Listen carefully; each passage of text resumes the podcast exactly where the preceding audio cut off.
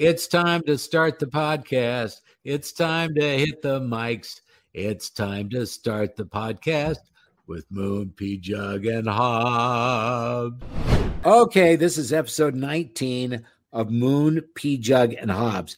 Today, Pjugg is out. She's yeah. pulling a Simone Biles. She wants a mental health day.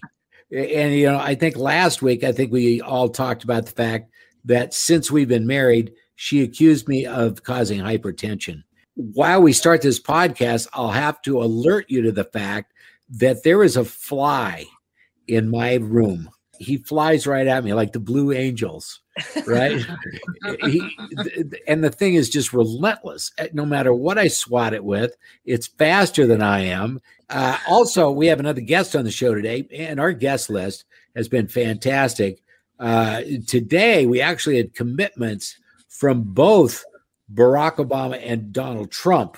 But at the last second, I get this phone call and they say they're out. And I'm thinking, now what?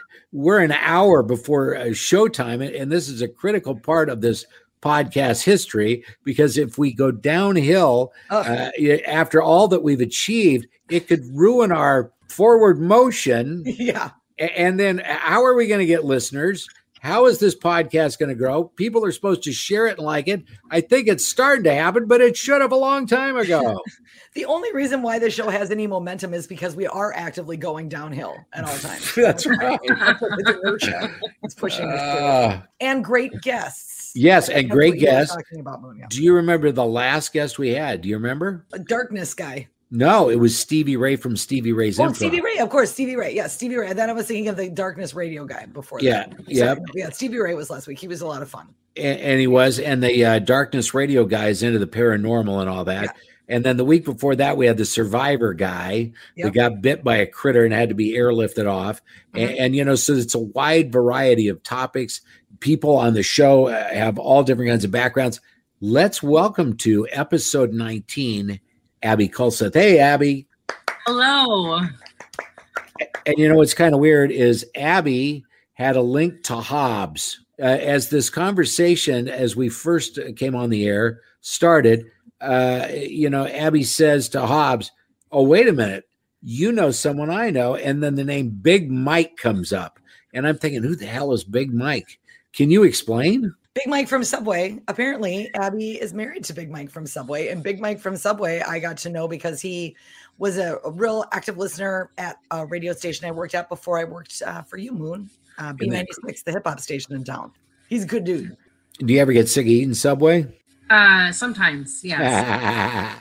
yeah. I always used to get the biggest kick out of the fact that people would ask me, So, do you listen to KS95 when you're not working? And I'm thinking, okay, does a McDonald's guy always eat at McDonald's? Right? no, you gotta have gotta have Subway once in a while. And you know, Subway has been brilliant in their promotional efforts. Uh, if you take a look at the number of actual franchises, if I'm not mistaken, Subway is number one for numbers of franchises. They're everywhere, and uh, and we can talk more about food later because you know me if if it were up to me i mean we've already discussed off the air that we're having stuffed pork chops tonight. This is why we shouldn't record her on mealtime. Abby this happens every week. It's either he wants to talk about his dinner the meal he just had the meal he's gonna have. Yeah. Or my urethra. Yeah or, or his medical recent medical diagnoses yeah. are, yeah. It happens well, you know what the latest is? You want the latest? No, like, I don't. okay, yes, go on. What now? Real quickly, I had one of those sleep tests done. Oh. Okay. And uh, I get the results back from this doctor that I thought was brilliant. She was super smart, I could tell.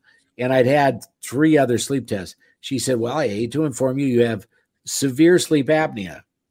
And I said, Okay, don't try to come at me with one of those masks right? Because the CPAP and I don't like each other. Been there, done that. That's why I got the dental devices, which protrude your jaw out so it then forces you to breathe through your nose. This is all in the podcast. Is, yeah, oh, it's it's all in the mm. podcast right now. Why would, why would Pjugg need a mental break from this conversation at all? I totally can I get the day off too? Okay, so your jaw is protruding. protruding. Yeah, but Yeah, my jaw's protruding. Okay, well then the doctor says, "Well, it's not protruding enough," and I think you're even past all of that. My oxygen level has been in the mid 60s. That's not good, is it? Well, they say that 90 is like supposed to be the bottom. Abby, our guest, knows a lot about uh, the consumption of drugs, of alcohol. She also understands very well depression and mental health. And what she's done is she's actually written a book called Embrace Your Recovery The Cycles of Addiction and Mental Health. Everybody that I know in their family has either mental health issues, could be depression, could be schizophrenia, could be who knows what. Uh, also, addiction. I don't know of a family that doesn't have some kind of, uh, you know, baggage, if that's what you want to call it, emotionally or chemically or whatever, spiritually. You know, Abby went through a lot. And as I read her book, it's all in poem form. So she took her feelings and she spilled them out on paper. And as I read it, it took me back to times when I was in the same boat, a dangerous time in both of our lives. It's amazing we're both still here. And we can get into my story a little bit later. But when did you decide I've hit the bottom? Something's got to change. When I was really deep in my addiction, about four years ago, and I was um, using, you know, meth and cocaine and weed and alcohol whenever I could. And I got really careless. I got very careless. I would be on my way to work and I wouldn't be able to find my paraphernalia. And I couldn't, I'm like, where is it? Where is it? And I get a picture from my husband where he sent me the picture of my paraphernalia that was sitting next to my son's backpack. That broke my heart. And so during my lunch break, I go home to grab my paraphernalia. And of course, it's not there anymore. Um, but that was one of my my breaking points. The other breaking point was when my husband threw my dope at me, and I he's and then he told me to give it back to him, and I said no, and I was I was uh, protecting it as if it was my bear cub, and that's when I realized something's wrong here. This this isn't right. So that's when I called my boss and I told her I need to meet up with her, and I told her that I need to uh, I told her I relapsed because at the time I worked at a treatment facility. And um, so I told her that I relapsed. And then I called my friend who is an interventionist, and she helped me get into treatment uh, a week later. The time I hit bottom, I'll just be honest about it. I had a pretty major cocaine addiction. And, uh, you know, cocaine is not enough. You have to drink and do other drugs on top of it because there is no level of adequate when you're an addict. They used to call me the garbage pail kid uh, when I went into treatment because they said, What's your drug of choice? And I said, Anyone with a vowel. I would do things like decide at five o'clock in the afternoon that I wanted to be in Las Vegas by eight o'clock at night. I'd go to the airport, I'd pay whatever just to go because I knew I had friends that could hook me up when I got to Vegas and uh, I could go gamble and all that stuff. And uh, a friend of mine hit a six thousand dollar keno ticket. She gave me a thousand dollars. You know, I didn't use mine for gambling. I made a call, got in a cab, off I went, bought a whole bunch of blow, and uh, eventually ended up back in Denver. The next day, I had to go to work. I continued, you know, what I had purchased, and the next thing you know, I'm at a friend's house. I pulled a knife on him. I broke his camera. I threw a camera at him and I tried to find my way home and I couldn't get it. I couldn't find my way home.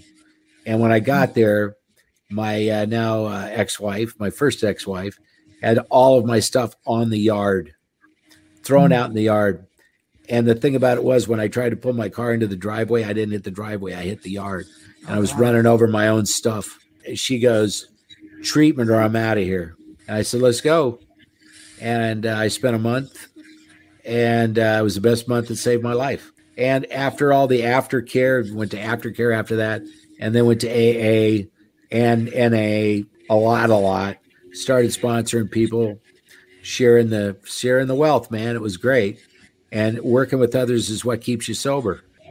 You always got to keep that in mind. And then when Abby and I talked first, you know, we started talking about my use of marijuana. I am a medical marijuana patient. Uh, I feel that my sobriety is down the crapper because if I were sponsoring somebody, I wouldn't say, no, it's okay to smoke weed. You, you right. can't do that. That ain't right. right. As it was intended for med- medical purposes. Yeah, I don't know where I'd be without it. I'd be horribly depressed. I can tell you that. Not depressed right now. I feel great. Thanks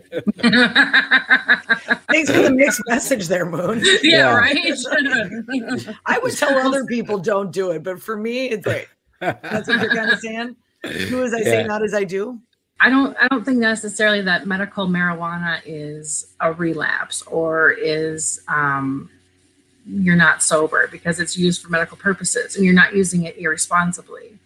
But I mean, also, you're not, like you said, you're not going to also go out there and be like, hey, you know, you can't do it, but I can. But it's, but if they're using it responsibly, it's like Suboxone. People use Suboxone to stay off, you know, heroin and, and, are, you know, but they're sober and they're clean. So, I mean, same thing goes for you.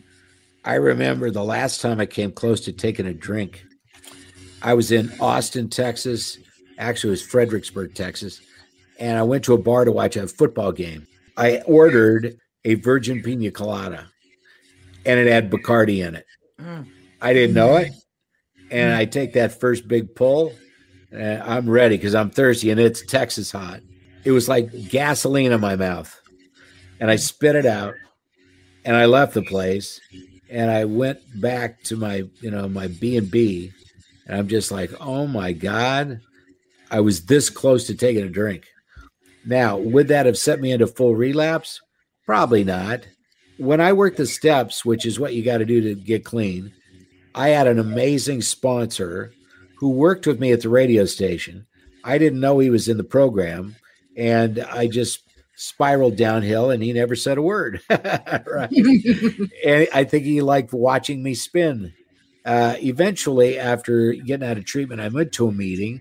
There's this guy I've worked with for seven years sitting in the meeting. I'm like, dude, what are you doing here? He's like, waiting for you. some of the things he said in, in meetings were so profound, and some of the experiences that he shared were so amazing. Uh, a lot of them, you know, stories of, you know, crash and burn, but a lot of them of hope and promise. I'm so glad, and I, we're still Facebook friends. His name is Tim. He's an AA, so I won't say his last name is. I was Kenny. just going to say you're not supposed to say anything about the name if they're AA. it's anonymous. Yeah, yeah totally anonymous. Nothing's anonymous to Moon. well, you know, and that was one of the things that I found.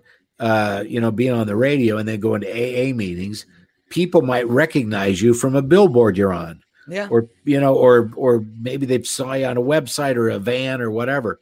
And then I'm thinking, you know, that you got to keep it anonymous because if you're Charlie Sheen, for example, and you're going to go to an AA meeting, you're probably going to get recognized. Yeah.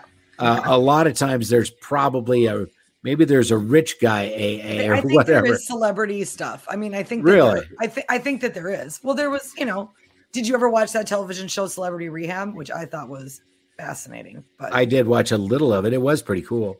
I think they got people to handle that. They probably got their own guru and you probably have small group and it's just other people yeah. Like you just have to send in like a profit and loss statement for the year and, and get accepted and make sure you're make sure you're okay.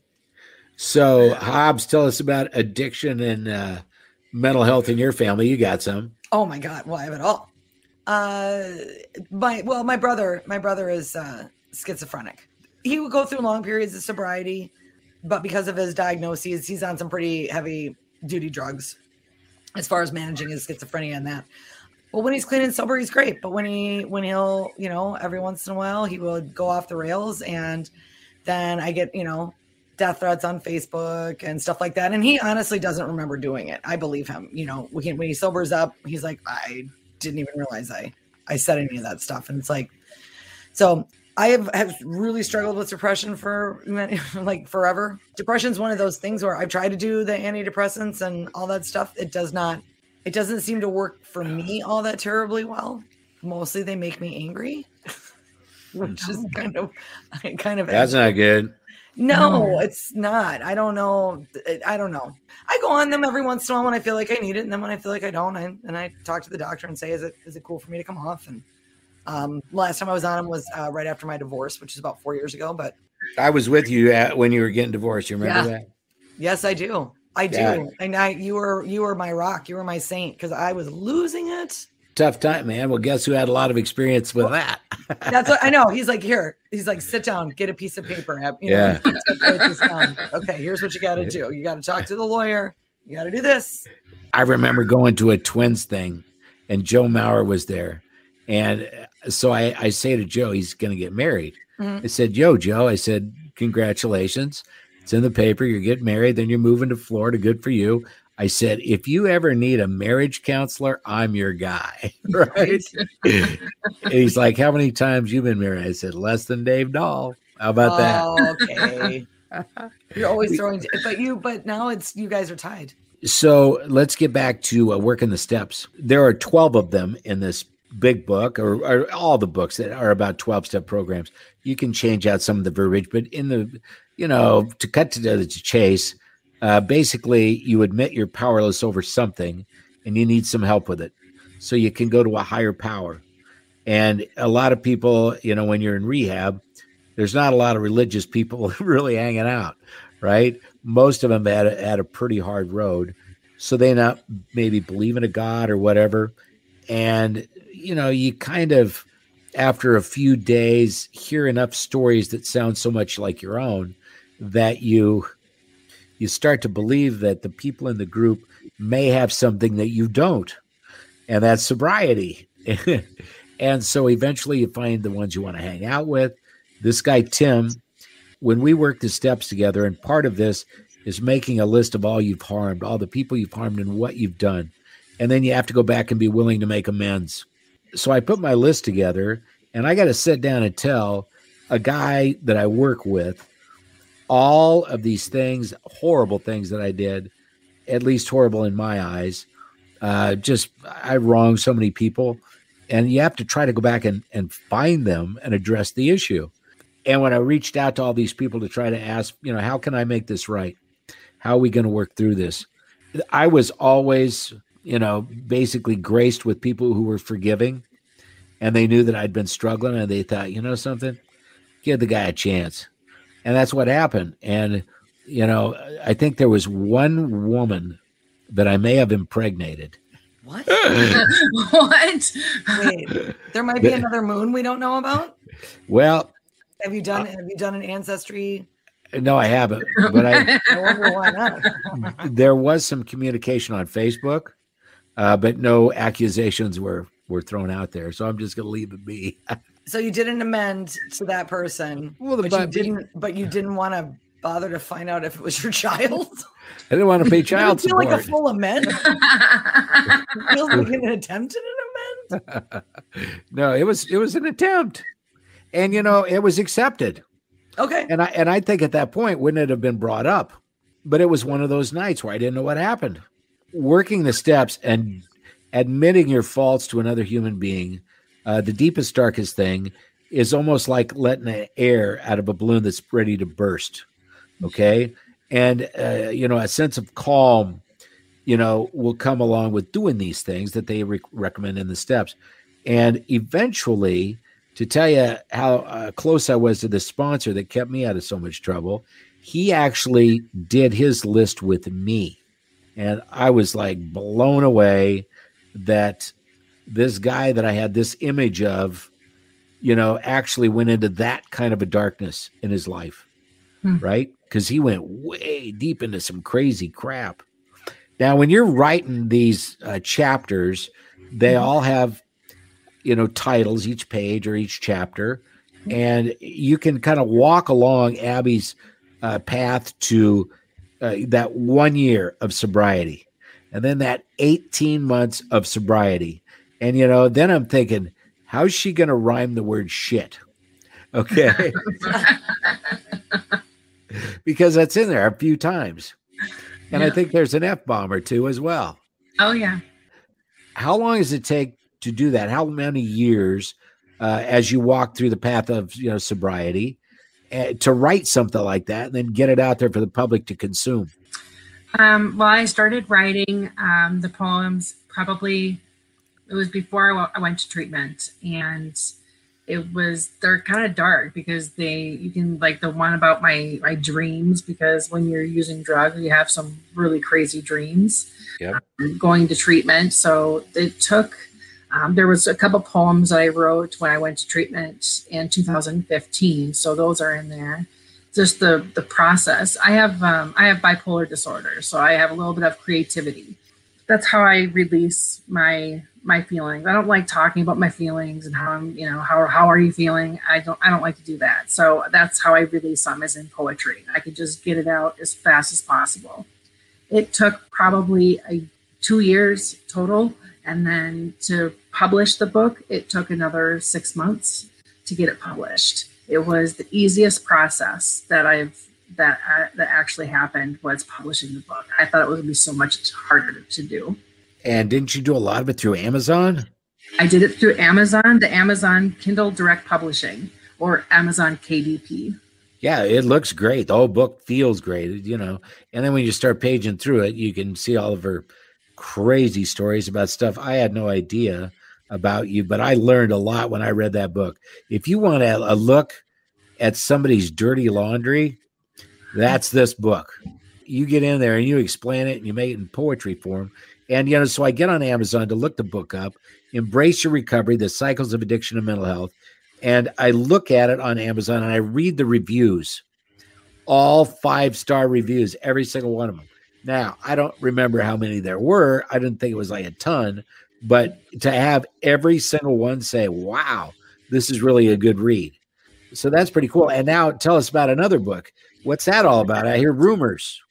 Yes, I wrote another book called Embrace the Ride, and it's essays, short essays, and um, poetry of the cycles of addiction and mental health. It is actually just more poetry of my mental health and um, addiction. It actually has more mental health poetry in it this time than it does addiction. Don't you want to become like a therapist? Is that what your goal is, or? Yes, my my end goal is to become a psychologist or to be a criminal justice policy advisor, which is helping people in um, who are been sexually assaulted, domestic violence, or sex trafficking. So, yeah, good for you. I mean, my son is studying right now uh, to get his master's, and he's going to be a psychotherapist. And I'm thinking for this family, guide, we could get a group rate, right? yeah.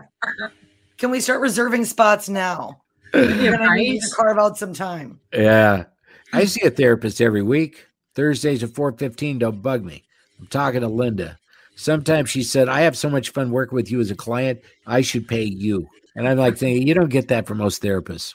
But we have a solid relationship, and she tells me uh, a lot of things that I may not like to hear about myself, uh, but a lot of uh, positive reinforcement. And that's what I need. And that was what, you know, during an addictive cycle, that's what you thought was going to be your energy pack or your battery. You'd use the alcohol and the drugs because you thought that's what fueled you and that's what you became and that's who you were. And it was you from start to finish. And indeed, it was exactly the opposite. But until you learn to put the brakes on, it's kind of hard to do that. And how many people, I don't know what the current statistics are, have relapses.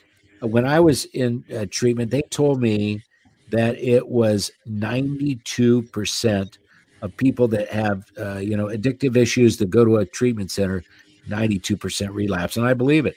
when I went to treatment this last time, I am one out of two people that actually stayed sober out of 80 of them. That was like our class. I'll never forget my first day. I go to rehab. Uh, this was after my you know drunken you know binge in uh, Colorado. I go walking in and there's nobody there. I, I sign a couple of papers with some people up front, and they say you can wait in the cafeteria. I say great. So I go in there and I open the fridge and they've got like five thousand ice cream sandwiches, right?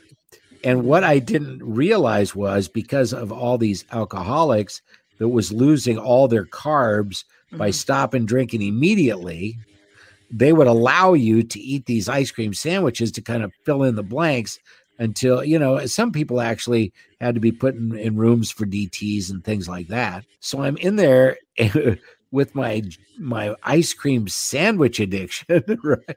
and I'm thinking this thing is fully loaded. I could be here for weeks, right? and in walks this good-looking blonde girl, and uh, how you doing? And I said, I'm fine. She says, uh, "Are you new here?" I said, "Oh yeah, yeah, first date." She goes, "What's your problem?" And I said, Well, my wife thinks I drink too much. it had nothing to do with me, right? No. And uh, and I said, Why are you here? And she took her pinky and she put it in the left side of her nose and poked it out the right side of her nose. Oh, right? Oh, wow. She'd blown all the cartilage in her nose because she snorted so much crap. Oh my god. Right. And that was within the first 10 minutes of treatment. It went downhill from there. well, another story from treatment. I, this one was crazy.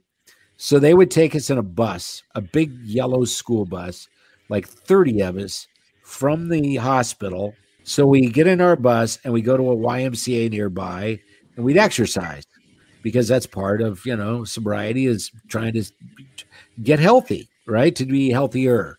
As we go to this Y, today is uh, War Ball Day or what was known as Dodgeball as we're running uh, across the court, I take a volleyball and I throw it, and it happens to be my roommate running down the court. As he's stepping down in full stride of a run, the ball goes underneath his foot. He falls and fractures his femur. Oh no! Bone out of the skin, the whole Oh deal. god. Oh, compound fracture. Oh no. Yeah, yeah, it was horrible. Okay, they get an ambulance. He's begging for pain meds. Yeah. Wouldn't you if you were an addict? Oh hell yeah! But because they didn't give him any, Mhm. he sued and he won. Really? I think there was a lot of the people in the class were thinking, God, if I can get that kind of a pain med, I, I'd like to break something right now. Yeah, all of a sudden, yeah, exactly. There's a rash of people just throwing themselves down the steps trying to get some meds. Right? Oh, a- and at that point in time, when I was in treatment, it was one of the very first year that AIDS was known, and they didn't know how to handle AIDS. We had a lot of needle people in the treatment center, so they were like burning bed sheets and stuff like that because they didn't know what if AIDS was infectious. They didn't know anything. They just knew people were getting really sick and they were addicted and they needed help. So they we, they were in treatment. It's just that they were sick. That was back when the days if you got pulled over and you were drunk, cops would say, "Ah, yeah, go on home. How far is it? Right. I'll follow you." Mhm. Not anymore. Well, Not and, and they can't because if they do that, and then the person, because people were allowed to continue to drive, and then they killed people, and the you know the law enforcement let them go. So they, they kind of can't do that anymore. Another AA story. Guy driving his car, Yeah. drunk, hits something, doesn't know what it is, drives home, puts the car in the garage. Next morning, gets up, turns the TV on. News says, man hit by car Oh. and killed. Uh oh. Oh no! And so this guy goes out, he sees a dent in his car. He, he thinks, okay, this is my bottom. And so he drives to the police station and he says, I want to admit that I hit that man. And they're like, why do you say that? And he said, well, obviously I, I hit something last night when I was drinking and I tried to drive home and there's a dent in my car and I know I did it. And they said, no, there's another guy that hit him. So they they've already proved it was another person. So this guy's bottom was admitting he killed somebody that he really didn't. Abby, did you ever have any uh, arrests from the police? I didn't. I had a lot of dirty cops that pulled me over. I had uh, one time I was in Burnsville and I had um, a bunch of bags of weed in my car, and I also had some uh, a little bit of dope with me. I had my grinder, my bowls with me, and I got pulled over. And for no reason, for no reason whatsoever, probably because I there was a black man sitting in my in my in my passenger seat, and it was at like eleven o'clock at night. Get pulled over by two squad cars. So there's six there's six police officers. One guy searches my car, finds all my baggies, and he says I should be taking you to jail tonight. And I'm like, well then just go ahead, like like do it then. Yeah. I went in my car, took everything else, took my 200 and no, no, $322 that was in my wallet and said, consider this your get out of jail free card. And then they let us go. Wow. Wow. Yeah. I'm still kind of salty about that today. Yeah. I want my stuff back, man. yeah. Legal search and seizure, buddy. I was a problem. I had a felony drug arrest at age 19. That was bad. Uh, followed by a series of DUIs. Lost my license. Ooh, there was a theft of services in there too, which I got Ooh. caught for stealing cable TV. You should tell Abby this story. He loves this story, Abby. You should tell Abby the story about how you reported on your own criminal activity on the air. Oh yeah, favorite radio story ever. Small town in Nebraska, one radio station, one newspaper. Newspaper prints on Monday, Wednesday, and Friday. Radio station boss says there's never a day that we should be second in getting people the news because they only print three times a week. So if there's a story, we're on it. We want to be first and we want people to come to the radio station for their news, not the newspaper. And so there was a, a guy named Radio Russ Caber. Uh, by now he's probably 140 years old, but back then he was only 90. He was our newsman. Radio Russ, right? So Radio Russ would go down to the police department and he'd look through the list of the charges filed each day. And uh, also, while he was there, you could see the stuff that went on at the courthouse as well. He would then go back on a what's called a royal typewriter. These were classic, like you know, first typewriters that really anybody ever used. And he would type these stories up on these, you know, three by five sheets of paper or whatever, and he'd put them in the news basket. So uh, when you got there and it was time for the news, you would get the news basket, you take the stories and you read them one by one. After I had my uh, uh, arrest uh, for, uh, I sell a guy a joint, he turns me in, and eventually uh, there was some lawyers and this and that. Eventually, I had to go to court. Well, on the radio, Radio Russ found the news about my arrest I get into the news basket and there's the story that says, and Larry Thompson was arrested for possession of a controlled substance with intent to deliver. This is Larry Thompson reporting. right? It's so funny. Um, So here comes the Cadillac up the driveway. It's the boss. He owns the place. I'm fired immediately. Six months later, he hires me back and says, You can never use your name on my station ever again. So Ah, then I'd get into the news basket where the stories were.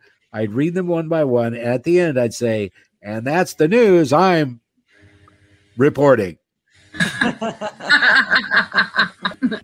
So, what do you listen to? What kind of music, Abby, do you like? I am more hip hop. Well, Tiffany Norton knows all about it, working at a hip hop station for how many years?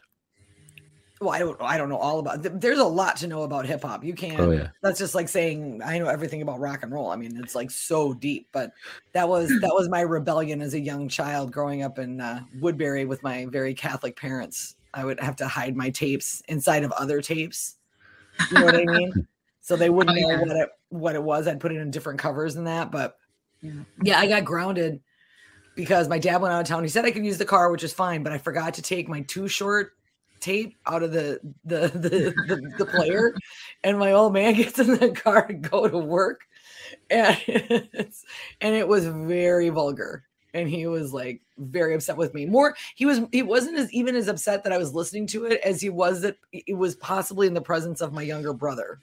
I'll tell you a hip hop story. I used to work at KS 104.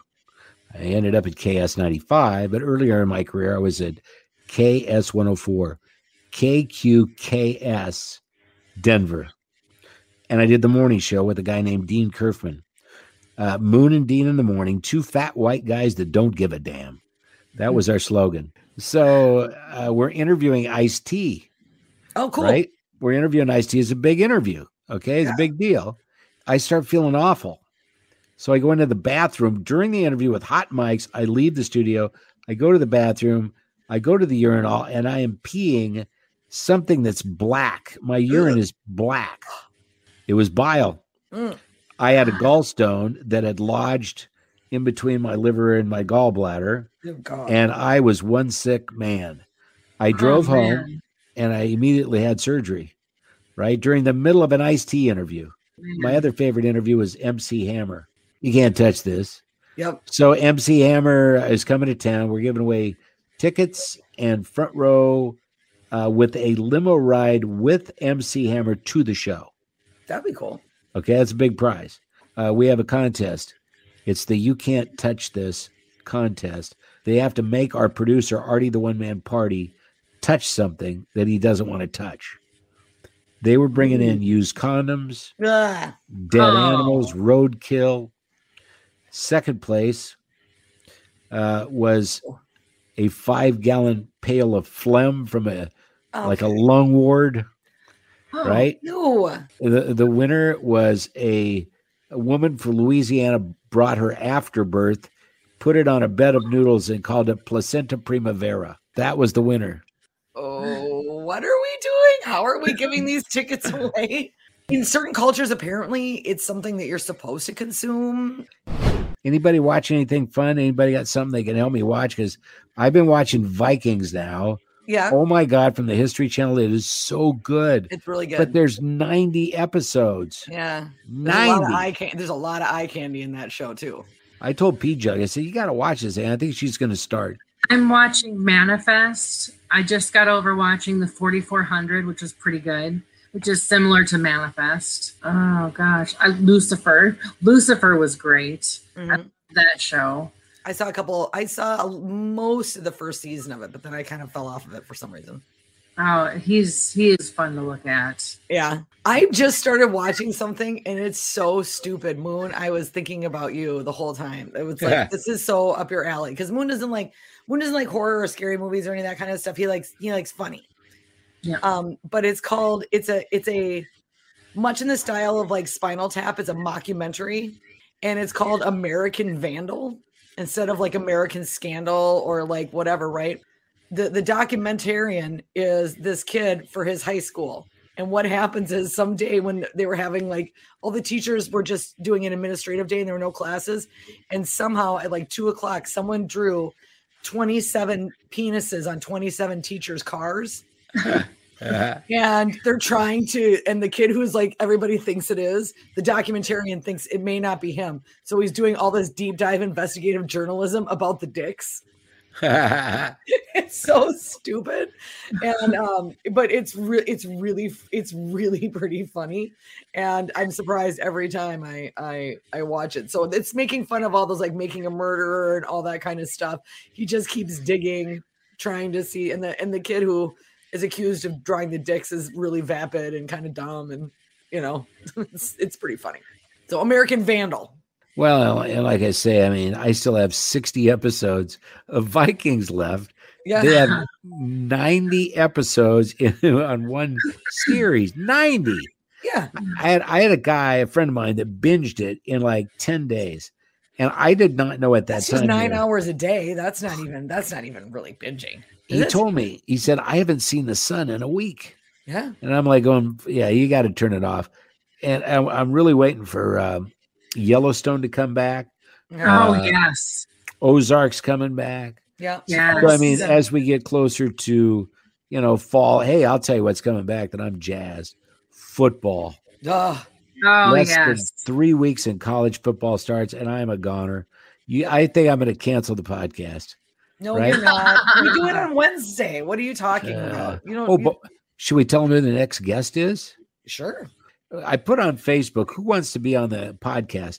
And so I put together a list and then I think, okay, a couple weeks out, I'll give 'em a, a holler and see if they're free. Because a lot of times, if you ask too early, somebody might, uh, you know, have something planned or change of plans uh, or whatever. But we got this guy next week. His name is Dom, like Dominic Testa. If you look up Dom Testa on Google, you'll see where he works. Uh, he works on a radio station in Denver and he's been there for a long time. He's very successful. He's a, he's got a million stories. This guy, and we want to find out more about the books he writes because he writes different kinds of books, including children's books. Mm. And the other day, he told a story. I think it was actually on Facebook. He said, "I pulled into a parking lot in front of a store, and I uh, before I went in, I noticed a woman was reading a book sitting in her car, and it it made me wonder what book would that be that she's reading in like a Target parking lot.